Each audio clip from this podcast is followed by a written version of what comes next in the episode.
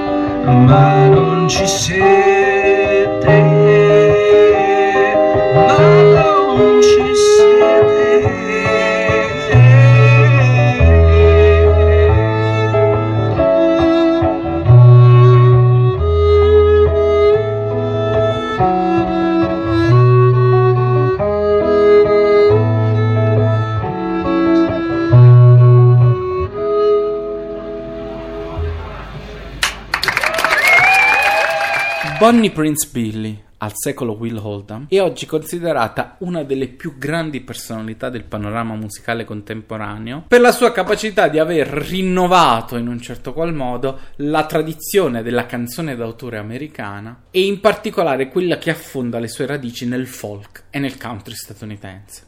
E lo ha fatto inserendoci e commissionando questi generi musicali con altri di matrice più moderna, ad esempio l'indie rock oppure l'avant rock.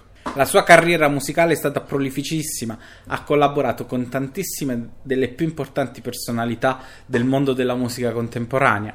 Un esempio su tutti, nel 2006 esce il suo album The Cover, The Brave and the Bold, che ha realizzato lui mettendoci la voce e chiamando a suonare una leggenda della musica avant rock come i Tortoise, band di culto della scena musicale. Tuttavia, se ora sono qui a parlarvi di Will Oldham, è perché anche le grandi personalità si sono fatte ispirare da ciò che è venuto prima. E la cosa che all'apparenza potrebbe sembrare molto curiosa, perché Will Oldham appunto è statunitense, ha lavorato negli Stati Uniti, la sua poetica musicale è fortemente intrisa di quel background, per cui sembrerebbe quasi strano, quasi dissonante che possa aver avuto ispirazione da altre correnti e da altre personalità del mondo della musica. Eppure Will Oldham, in molte interviste e in molte cose che ha fatto uscire, dichiara esplicitamente una forte influenza, proprio lui, di Piero Ciampi, la personalità di cui stiamo per parlare. Tant'è che nell'estratto che avete poc'anzi sentito, che ormai risale a 11 anni fa, è lo stesso Will Oldham, durante un suo concerto in Italia, a Ravenna, che decide con la sua band di omaggiare proprio il cantautore livornese, cantando uno dei suoi brani più famosi, Sporca estate. Ho scelto Will Oldham per introdurre la figura di Ciampi, proprio per farvi capire l'importanza che il cantautore livornese ha avuto non solo verso gli artisti di ogni parte del globo, quale appunto lo statunitense Will Oldham, ma anche nei confronti di artisti che hanno una concezione radicalmente differente di forma canzone in sé e anzi molto spesso afferiscono principalmente a generi anche profondamente lontani da quello che faceva appunto Piero Ciampi. Tuttavia per parlare in maniera efficace di Piero Piero Ciampi e da esso poi muoversi a parlare dello spettacolo che andrà in scena venerdì che proprio nel cantatore livornese vede un suo fulcro centrale, è importante nominare un anno che è considerato uno spartiacque non solo nella carriera dell'artista, ma proprio nella storia della canzone d'autore italiana. Il 1967. Nel 1967, infatti, succederà un fatto tragico che segnerà una linea di demarcazione profondissima tra prima e dopo. Muore suicida con un colpo di pistola in una camera d'albergo di Sanremo Luigi Tenco. Il fatto genererà uno shock in tutta la società italiana e tra gli artisti a cui quel gesto tanto drammatico eserciterà per ragioni anagrafiche di amicizia personale, nonché più in generale di impostazione poetica, un'influenza decisiva e duratura, un nome spicca su tutti gli altri. Proprio lui, Piero Ciampi. Prima del 1963, infatti, Piero Ciampi aveva provato già a ritagliarsi un posto d'onore tra i nuovi autori di canzoni, grazie all'aiuto di Gianfranco Reverberi, compositore, musicista, autore delle musiche di tantissimi cantatori degli anni 50, 60, 70 e membro di spicco di quella che è considerata la scuola genovese del cantautorato, che comprende altri grandissimi autori come ad esempio Bruno Lauzi, come ad esempio lo stesso Fabrizio De André. Grazie all'aiuto di Gianfranco Reverberi, appunto, aveva pubblicato proprio in quell'anno, nel 1963, per le edizioni della CGD, l'album Piero l'Italiano la pronuncia non è casuale, in quanto questo era il nomignolo che il cantatore livornese si era guadagnato in terra d'Oltralpe al tempo di un suo leggendario viaggio di formazione a Parigi. Il disco pur contenendo brani di assoluto valore come Qualcuno tornerà o Lungo treno del sud, che avevano già in nuce i tratti di una scrittura originale e lontana da quelli che erano gli stereotipi di quegli anni e dalle rime facili delle canzonette che tanto andavano di moda al Festival di Sanremo e contro i quali lo stesso Tenco poi in un certo qual modo con il suo gesto si scaglierà, l'album, dicevo, si rivelò un insuccesso e relegò l'autore in quel sottobosco di anonimi musicisti, molto spesso spiantati, senza un soldo, che provavano a sbarcare in un qualche modo il lunario scrivendo testi per interpreti più o meno in voga. Questo, però, appunto, fino al 1967. Pochi mesi dopo il suicidio dell'amico Tenco, infatti, Piero riesce ad ottenere, grazie all'intercezione di un altro esponente di spicco della scuola genovese, Gino Paoli, un contratto con la RCA, major importante del panorama musicale italiano. A condizione però che entro un anno appronti un disco di 8-10 canzoni. Non andò proprio così. E questa storia contribuisce ad aggiungere un livello di sfaccettatura ulteriore a quello che è il personaggio Piero Ciam, che ovviamente trasuda dalle canzoni, ma che era fortemente complesso nella sua personalità. Intascata la cospicua somma d'anticipo, infatti, Piero Ciampi sparisce, riprendendo la sua vita disordinata e randagia in compagnia dell'unica compagna fedele. No, non è una donna, è la bottiglia. Starà via tre anni senza dare notizie, trascorrendo la maggior parte del tempo, pare, perché qui le voci ancora oggi continuano a essere discordanti, in Irlanda, dove la moglie era fuggita portando con sé il figlio Stefano. Ovviamente la RCA, in quanto major, in quanto società che aveva investito fortemente nel cantautore, anche appunto a livello di esborso economico, non rimane con le mani in mano. E Ennio Melis, il capo della casa discografica, ovviamente chiede a Piero Ciampi un chiarimento. A questa richiesta Ciampi risponde che non ha potuto rispettare i termini del contratto perché, e cito testualmente, troppo occupato a vivere, ma di avere perciò accumulato materiale a sufficienza, soprattutto poesie, da trasferire in musica. Chiaro il personaggio di cui stiamo parlando? Così, Salvo saltuari ritorni nell'amata Livorno, sua città natale, Roma diventerà la città della sua maturità artistica per tutto il decennio degli anni 70. Qui, con il sostegno costante di Melis e la collaborazione determinante di Gianni Marchetti, raffinato musicista che saprà valorizzare al meglio i suoi testi, mettendoli in musica senza ingabbiarli in schemi precostituiti che avrebbero nuociuto ad essi. Piero così inciderà i suoi capolavori distribuendoli in quattro album, da Piero Ciampi del 71 a dentro e fuori del 1976. Nemmeno allora, però, gli arriderà il successo. Tuttavia, la sua autenticità forte, spesso dolorosa e spiazzante, delle sue parole, scritte proprio attraverso gli occhi e il filtro del suo vissuto, ne farà probabilmente il massimo esempio di poesia e musica nella storia della nostra canzone d'autore. Baudelaire il poeta francese, raccomandava a chi volesse essere poeta di mettere il proprio cuore a nudo.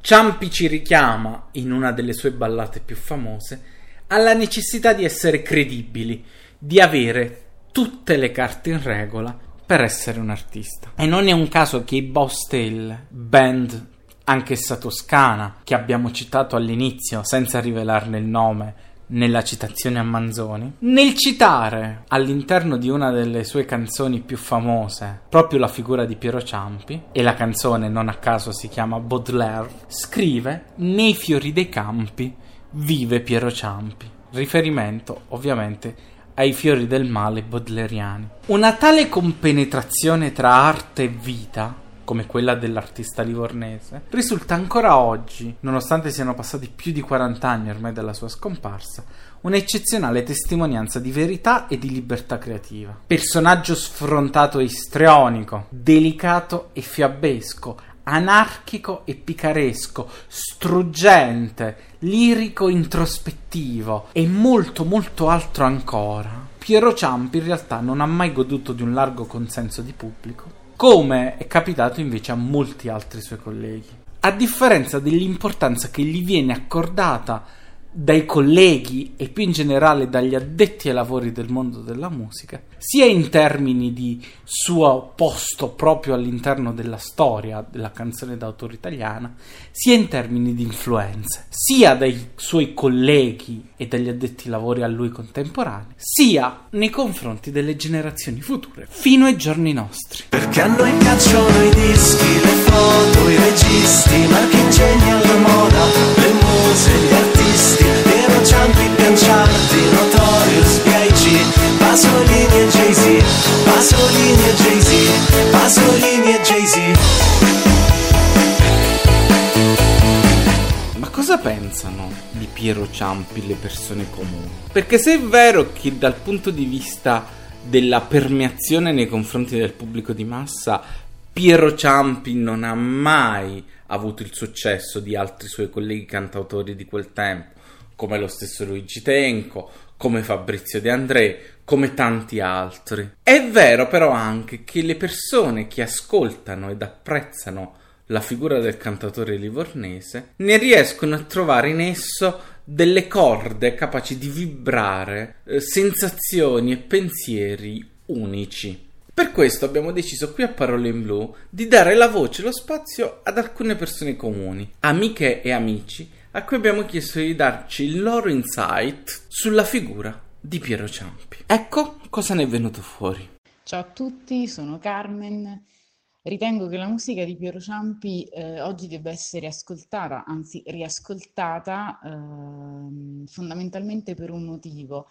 Eh, la sua notorietà è stata, mh, se vogliamo ingiustamente, ehm, nascosta dal talento geniale e, e sicuramente eh, incommensurabile del cantautorato genovese che eh, era rappresentato ai tempi da, da Conte, da, eh, da De André, da Gino Paolo Paoli un po' prima e ehm, quindi ehm, riascoltarlo è forse necessario per rivalutare anche i suoi testi che erano altrettanto politicamente schierati eh, e che raccontavano poi eh, in modo poetico la, la, bellezza e anche le sofferenze della vita.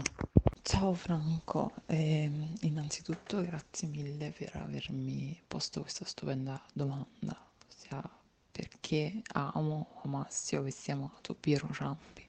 Eh, tuttavia sarò estremamente incisa e sintetica perché forse questa era la caratteristica che più ho amato in Piero Ciampi, la sua capacità di uh, sintetizzare con pochissime parole un'immagine uh, precisa che fosse in grado di aprire un universo mondo e il modo con cui lo faceva, ossia la costruzione anche molto spesso in qualche modo raffinata della frase. Ricordo che adoravo, adoravo sue, i, i suoi simori e che in questo modo di scrivere, il suo modo di scrivere mi portava, diciamo, mi colpiva profondamente uh, da un punto di vista proprio sensibile, per cui agiva con questo forte impatto emotivo,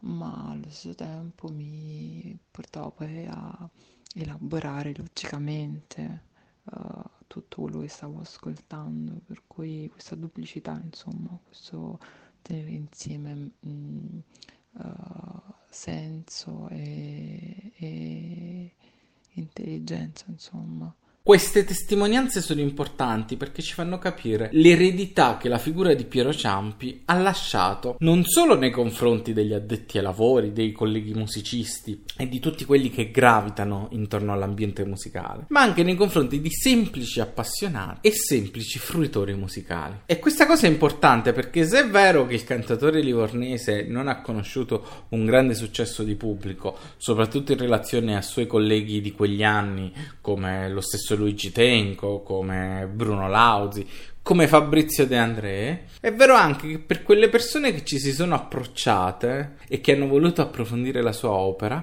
egli ha toccato delle corde e delle vibrazioni uniche all'interno della sensibilità dell'ascoltatore. Ma la figura di Piero Ciampi è stata di grande fascino ed interesse anche per artisti provenienti dal mondo delle arti performative, come nel caso dello spettacolo che andrà in scena venerdì 28 agosto alle ore 21 in Piazzetta Grotta Cetara, provincia di Salerno, e se conoscete Cetara, siamo nella costiera malfitana, uno dei luoghi più belli del mondo, saprete che è un luogo di grande atmosfera per il suo essere un borgo abbarbicato in un'insenatura della costiera, appunto.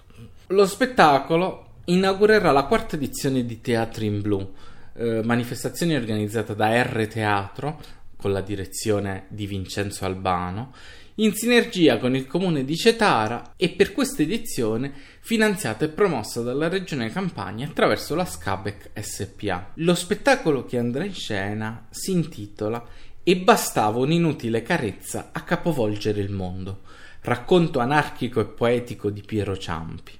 Un progetto di Arianna Scommegna e Massimo Luconi, arrangiamento e drammaturgia musicale di Giulia Bertasi, con Arianna Scommegna e alla fisarmonica Giulia Bertasi per la regia di Massimo Luconi. Lo spettacolo è un viaggio proprio nell'universo del cantatore livornese e per realizzare questo spettacolo si è deciso di utilizzare solo ed esclusivamente le parole delle sue canzoni e di un paio di poesie, realizzando così un recital che indaga il percorso esistenziale e poetico della sua anima. Tutte parole quindi scritte di suo pugno, nessuna aggiunta drammaturgica esterna alle parole del cantatore livornese. Lo spettacolo è magistralmente interpretato da Arianna Scommegna, una delle attrici più interessanti che abbiamo in circolazione nel panorama contemporaneo, vincitrice di numerosi premi negli anni, tra cui il premio Ubu come migliore attrice nel 2014, per chi non lo sapesse, il premio Ubu è considerabile come il riconoscimento italiano per il teatro più prestigioso, che le è stato dato per la sua interpretazione in Mater Strangoscias, eh, spettacolo tratto dall'opera di Giovanni Testori. E ancora un premio Istrio del 2011, un premio nazionale della critica 2010, un premio Lina Volonghi nel 96. Ha lavorato con grandi registi teatrali, penso a Filippo Dini, penso a Valerio Binasco, penso a Peter Stein. E proprio con Massimo Luconi, Arianna Scommegna ha deciso di approcciarsi alla figura del cantatore livornese Piero Ciampi, raccontandone le sue canzoni, il vino, le fughe, gli amori, le tematiche presenti nella grande poesia di Piero Ciampi. La cosa che affascinava di più della figura del cantatore livornese, in quanto poeta disadattato al sistema e fuori dalle regole, nell'opera di Ciampi la sua vita è una porta che si spalanca sui mondi più scuri e impossibili della canzone e della cultura italiana del dopoguerra. Una vita a precipizio, fuori dalle logiche e dagli schemi, il percorso di un diverso che aveva tutte le carte in regola per essere un artista. Proprio per parlare dello spettacolo e di come la figura di Piero Ciampi si relaziona con esso, abbiamo deciso di chiedere ad una redattrice di scene contemporanee, Marianna Ponticelli, di scambiare quattro chiacchiere proprio con Arianna Scommegna. Sentiamo cosa ci ha raccontato. Buongiorno e benvenuta ad Arianna Scommegna. Buongiorno. Comincerei con, uh, col parlare del suo approccio alla canzone di Ciampi, che mi sembra un po' una domanda propedetica a qualsiasi altra domanda. E quindi uh, le chiederei qualcosa riguardo il suo primo incontro con i testi e la musica di, di Piero Ciampi. Allora, ehm, devo dire che eh, ho sempre amato questo cantautore eh, da, da, moltissimo tempo, anche perché eh, qui svelo un mio, una mia cosa personale. Eh, mio padre stesso è un cantautore e nella sua nel suo percorso artistico fece un pezzo di, eh, di Piero Ciampi e quindi questa, questa, sua melodia, questa sua musica la, la, la, conosco da sempre, da quando sono bambina, per cui eh, diciamo mi ha sempre accompagnato. È un autore molto, molto particolare perché eh, è un autore che ha dei tratti molto disperati a volte. Mm-hmm e quindi non è semplicissimo approcciarsi alla, alla, sua opera perché a volte sembra un po' depressa, ecco, e quindi eh, non è semplicissimo. Ti dà l'idea di dover essere per forza nel mood giusto per ascoltare quel tipo di musica. In realtà poi mh, buttandoci dentro le, la sua poesia abbiamo scoperto che c'è una vitalità e un bisogno disperato di vivere, eh, ma anche anche una gioia particolare. Forse quello che noi abbiamo voluto più di tutto è tirare fuori questo suo lato, che spesso appunto Piero Ciampi viene associato a un mondo proprio eh, un po' ai confini, molto border, e lo è, rimane questa cosa, però eh, la cosa bella è anche riuscire a tirare fuori sua, il suo amore per la vita e questo penso che, che sia la cosa che ci ha attratto poi di più e ci ha avvicinato di più, perché io essendo una donna eh, sono anche tutto un altro mondo rispetto mondo, al mondo maschile che può portare Piero. Quindi è stata una, una combinazione che secondo me ha dei, ha dei, tratti, lo dico da sola, molto, molto interessanti, che, che, che, sorprendono a volte, un taglio che sorprende rispetto alla, alla, alla natura proprio del, del, dell'autore, del poeta, perché lui prima di tutto è un poeta. Quindi è un Ciampi anche, come dire, un poco conosciuto quello che portate nella, nel vostro recital, insomma, o comunque che, come dire, rivela eh, degli aspetti, ecco appunto, meno noti rispetto a quelli a cui faceva riferimento prima, quelli un po' più cupi, sì. intendo. Sì, abbiamo cercato, è sempre lui, eh? però sì, abbiamo sì. cercato di, di restituire dei, dei, tratti anche più, più gioiosi, più giocosi mm-hmm. anche, e restituirgli anche una dolcezza, ecco, che lui ha tantissimo, ma che mh, credo eh, interpretata da, da, due donne, perché in realtà io eh, sono in scena con ehm, Giulia Bertasi, che è una fisarmonicista straordinaria con la quale collaboro da tantissimi anni e eh, non è soltanto una musicista, lei è come se fosse un'attrice, nel senso che non parla, ma la sua presenza è così forte e la sua musica entra così tanto dentro eh, la mia interpretazione, perché siamo veramente molto, molto unite, eh, diventa, restituisce un tratto femminile a un mondo che vale la pena, vale la pena riscoprire perché poi chi lo conosce Piero Ciampi? Lui stesso dice così, chi lo conosce Piero Ciampi? In realtà mm, è stato veramente un uomo straordinario, però che ha vissuto così tanto ai, ai margini, così, in maniera così estrema, che poi non lo si conosce poi veramente. E quindi eh, noi siamo molto felici di restituire questo, perché eh, abbiamo proprio scoperto un, un grande amore entrando nelle sue parole. Ecco, quando si parla di, di Ciampi si fa riferimento ad un, um, ad un, modo altro di intendere la canzone d'autore, sia per i contenuti proposti all'interno dei suoi testi, sia per la interpretazione che l'artista ha saputo dare loro. Mentre infatti con Gaber si parla di teatro canzone e con Ciampi la canzone invece diventa uh, teatrale. Credo siano si avvicini più alla poesia. Eh, io con, con, sempre con Giulia Bertasi, eh, la fisarmonicista con cui lavoro, eh, abbiamo fatto uno spettacolo sulle poesie di Alda Merini e sì. abbiamo trovato delle, delle, delle similitudini, ecco, qualcosa di, che, che, li accomuna eh, in qualche modo. Quindi diciamo che è più vicino alla poesia, eh, è, un, è, un, cantare la poesia. Ecco. Da qui immagino anche l'accostamento con la Merini tramite la citazione di uno dei suoi versi. Sì. E, nel titolo appunto del, dello spettacolo. E... Sì, è stata una coincidenza straordinaria perché ehm, Massimo Luconi, che è il regista che, che ci ha seguito, che, che, ha diretto lo spettacolo e che ci ha stimolate a lavorare sulla, sulla parola di Piero Ciampi, è stato proprio lui a chiedercelo perché io da tanti anni eh, vado al, al, Festival di Radicondoli in Toscana e un anno, siccome ogni anno porto sempre qualcosa, un anno Massimo mi disse Arianna ma perché non, non lavori sulla poesia di Piero Ciampi, sulle sue canzoni? Sarebbe molto bello. Allora ci siamo messi insieme e abbiamo proprio eh, costruito questo spettacolo insieme prendendo solo le sue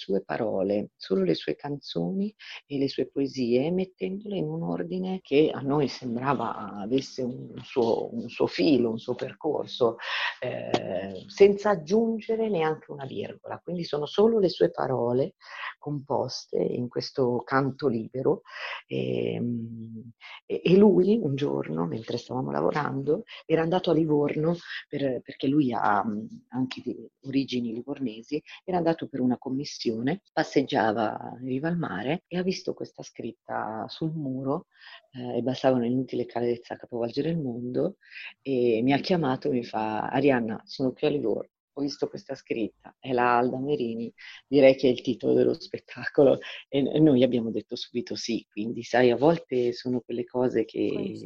sì. Ah, sì, sì, poi io e Giulia con, con, Alda Merini, insomma, abbiamo avuto veramente un incontro straordinario perché abbiamo fatto questo spettacolo che è il Magnificat, eh, che anche lì sono tutte le sue poesie eh, in un flusso di coscienza di, di questa di questa Maria che è straordinario veramente. Quindi ci è sembrato come eh, essere accompagnati per mano da una poetessa delle più grandi che abbiamo avuto a un altro grande poeta, per cui insomma a volte succedono quelle cose, combinazioni astrali che mm. rendono il tutto giusto. Volevo invece fare una sorta di, come dire, di volevo collocare ecco, storicamente uh, Ciampi uh, per capire uh, se mh, la sua poetica, ecco, la chiamerei così, ehm, risente anche degli influssi ehm, diciamo sociali, politici del periodo appunto degli anni 70. Il primo suo lavoro, mh, l'italiano, pubblicato uh-huh. nel 63, ecco, risente invece dell'influsso del cantautorato poetico francese, quindi insomma è un album melodico e sembra essere poi ecco una mosca bianca rispetto a tutta la sua discografia successiva che rivela invece dei temi spinosi come il gioco d'azzardo, l'alcol è uno stato di sbandamento più in generale. E, mh, ci troviamo quindi, come dicevo prima, ne, prima negli anni 70. E, mh, quindi uh, lei pensa che la poetica di Ciampi risenta del cambiamento dei tempi, oltre che di un suo personale turbamento interiore? Ma, eh, sicur- sicuramente lui in quanto spirito libero e anarchico eh, viveva questo, sentiva a livello di pelle quello che succedeva intorno a sé, quindi i poeti sono anime sensibili e quindi diciamo che come delle spugne assorbono tutto quello che li circonda e lo traducono nella loro arte. Eh, sicuramente lui era completamente dentro quel periodo, infatti eh, sono veramente a volte delle, delle, visioni che poi arrivano fino ai giorni nostri, perché ci sono dei, dei, passaggi che sono addirittura quasi contemporanei, quindi lui era talmente dentro la storia che viveva che lo ha reso universale in qualche modo, per cui sì, completamente dentro, come, come tutti i grandi uomini sono dentro il tempo che vivono. Sì, quindi dentro il suo tempo ed anche dentro insomma, i turbamenti che, che cantava. E perché ad esempio penso ad un confronto con, con De André, eh, anche egli cantava gli ultimi o comunque mm. le persone poste un po' ai margini della società, però um, diciamo non facendone parte, quindi un po' dall'esterno. Piero Ciampi invece... Completamente uh, dall'interno. Esatto, sì, sì, questa cosa lo rende, infatti eh, doveva essere un tipo veramente difficile da, da, da gestire, si, si, poteva, si, poteva, trattare la materia sull'aneddotica, ma non abbiamo voluto neanche un po' toccarlo, perché eh, anche un po' per pudore, sai, sì. eh, la fragilità degli uomini è una cosa che ehm, appunto noi che, che non, non, non, siamo per niente, non, non apparteniamo per niente a quel mondo, senso che sia io che Giulia siamo due persone, insomma, non siamo eh, diciamo delle super borghesi, però non siamo neanche nel mondo di, di quel tipo di disperazione, però ne abbiamo molto rispetto e molto pudore, per cui ci piace stargli vicino, come dire, senza denudarlo. Senza scavare, ecco. certo, nella, sì, senza scavare nel suo personale, eh, ma lasciare che che, che, quello che lui poi l'ha fatto più soffrire è una cosa che è un dolore veramente personale e, e infatti io penso che l'avvicinarsi a Piero eh, a volte può essere anche un po' catartico, nel senso che eh, sono parole che a volte poi sono anche concilianti, per quanto assurdo possa sembrare, no? perché lui aveva il coraggio di tirare fuori delle cose che molte persone si vergognerebbero anche solo a pensare. Invece lui aveva questa libertà e questa sfacciataggine che lo rendeva straordinario, straordinario e molto anche affascinante, eh. difficilissimo però molto attraente. Mi viene in mente il fatto che Piero Ciampi, soprattutto da un certo momento in poi, ha cominciato a, a raccogliere eh, il, insomma, il, consenso del, uh, della critica, meno quello del pubblico, uh, almeno in, uh, insomma, in, alcuni momenti della, della sua produzione. E, ecco, mi viene in mente il fatto che se l'equazione genio sregolatezza vale quasi sempre come garanzia di successo nel mondo dell'arte, mi pare che Piero Ciampi abbia incarnato un po' questa, questa realtà. Mi viene in mente, ecco, un paragone, come dire, come Michelangelo Merisi uh, della, del cantautorato uh, italiano degli anni, degli anni 70. E mm. come mai questo, secondo lei, ecco, uh, non gli ha permesso di uh, ricevere lo stesso consenso da parte del, del pubblico? Ma io guarda, eh, se penso a un paragone adesso più pop e più contemporaneo, mi viene in mente Joker, cioè lui è mm. più quel versante lì, ma Joker il film l'ultimo, sì, sì, è sì, più sì. quel versante lì, cioè quel tipo di... Eh, no, non lo incaselli da nessuna parte, non lo, non lo, non lo puoi mettere da non lo puoi, mm, puoi dire sì, il cantautorato, la poesia, non lo incaselli da nessuna parte. È talmente anarchico e probabilmente l'anarchia è qualcosa che eh, inquieta l'uomo, inquieta probabilmente eh, la massa, non è una cosa, mm, è, è, attraente il genio e la stregolatezza, ma quando è così totalmente eh, anarchico forse diventa anche quasi eh, fastidioso o urticante. E invece dentro quella cosa c'è anche, c'è anche una, una leggerezza che è, è più profonda di un, di un semplice concetto, ecco, e, e, e, non avere bisogno di incasellare le persone è una cosa straordinaria, di non, non, non dover dire è questo o è quello, è Piero, punto. È veramente una, una cosa unica ed è un godimento anche poter... Per lui deve essere stata una vita difficilissima, anche perché mhmm, essere così estremi, poi però avere un cuore così delicato, perché quello che lui scrive sono parole di una persona estremamente sensibile, sì. Mhmm, molto, sì, fragile, quando parla dei figli, di una dolcezza infinita. E quindi non deve essere stato per niente facile portare il peso di un, di un talento così e, e, di un carattere così. Però appunto, forse è questo, è proprio il fatto di non essere incasellabile che ti rende difficilmente popolare. Quando, tutti, quando la, qualcuno può essere incasellato, allora tranquillizza, chi non, chi non è, non, non lo, laddove tu non puoi incasellare, inquieta, però a lungo andare sicuramente troverà il suo spazio, tro, troverà una, una, comprensione. Forse sono quelli, no, sai, quando si dice eh, i precursori. Eh. Bene, allora grazie per questo ritratto di, di Piero Ciampi. E... Grazie a voi. Passerei quindi di nuovo la parola a Franco. Grazie ancora ad Arianna Scommegna. Grazie a voi, buona giornata, ciao. Buona giornata. Grazie Marianna, grazie ancora ad Arianna Scommegna. Siamo arrivati alla fine di questa prima puntata di Parole in Blu, racconti tra teatro e musica. Il suggerimento che vi possiamo dare alla fine di questa puntata è che sia che lo apprezziate già, sia che non lo conoscete ancora o comunque non vi siete mai approcciati in maniera particolare alla figura del cantatore livornese Piero Ciampi e di andare a vedere venerdì sera 28 agosto alle 21 a Piazzetta Grotta Cetara lo spettacolo e bastava un'inutile carezza a capovolgere il mondo, con Arianna Scommegna e alla fisarmonica Giulia Bertasi, regia di Massimo Luconi, per poter godere di uno spettacolo estremamente bello e interessante in una cornice di grande atmosfera. Io sono Franco Cappuccio, direttore responsabile di scene contemporanee e vi auguro una buona giornata. Noi vi aspettiamo qui, come sempre, nel blu. Ad ogni costo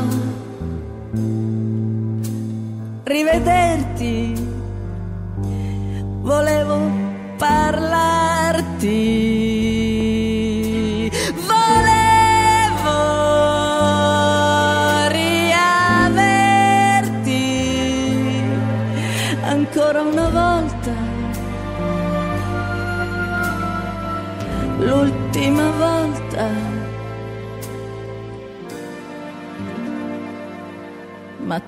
te n'eri andato,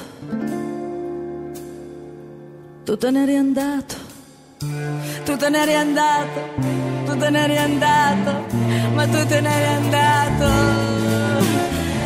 tu, te n'eri andato.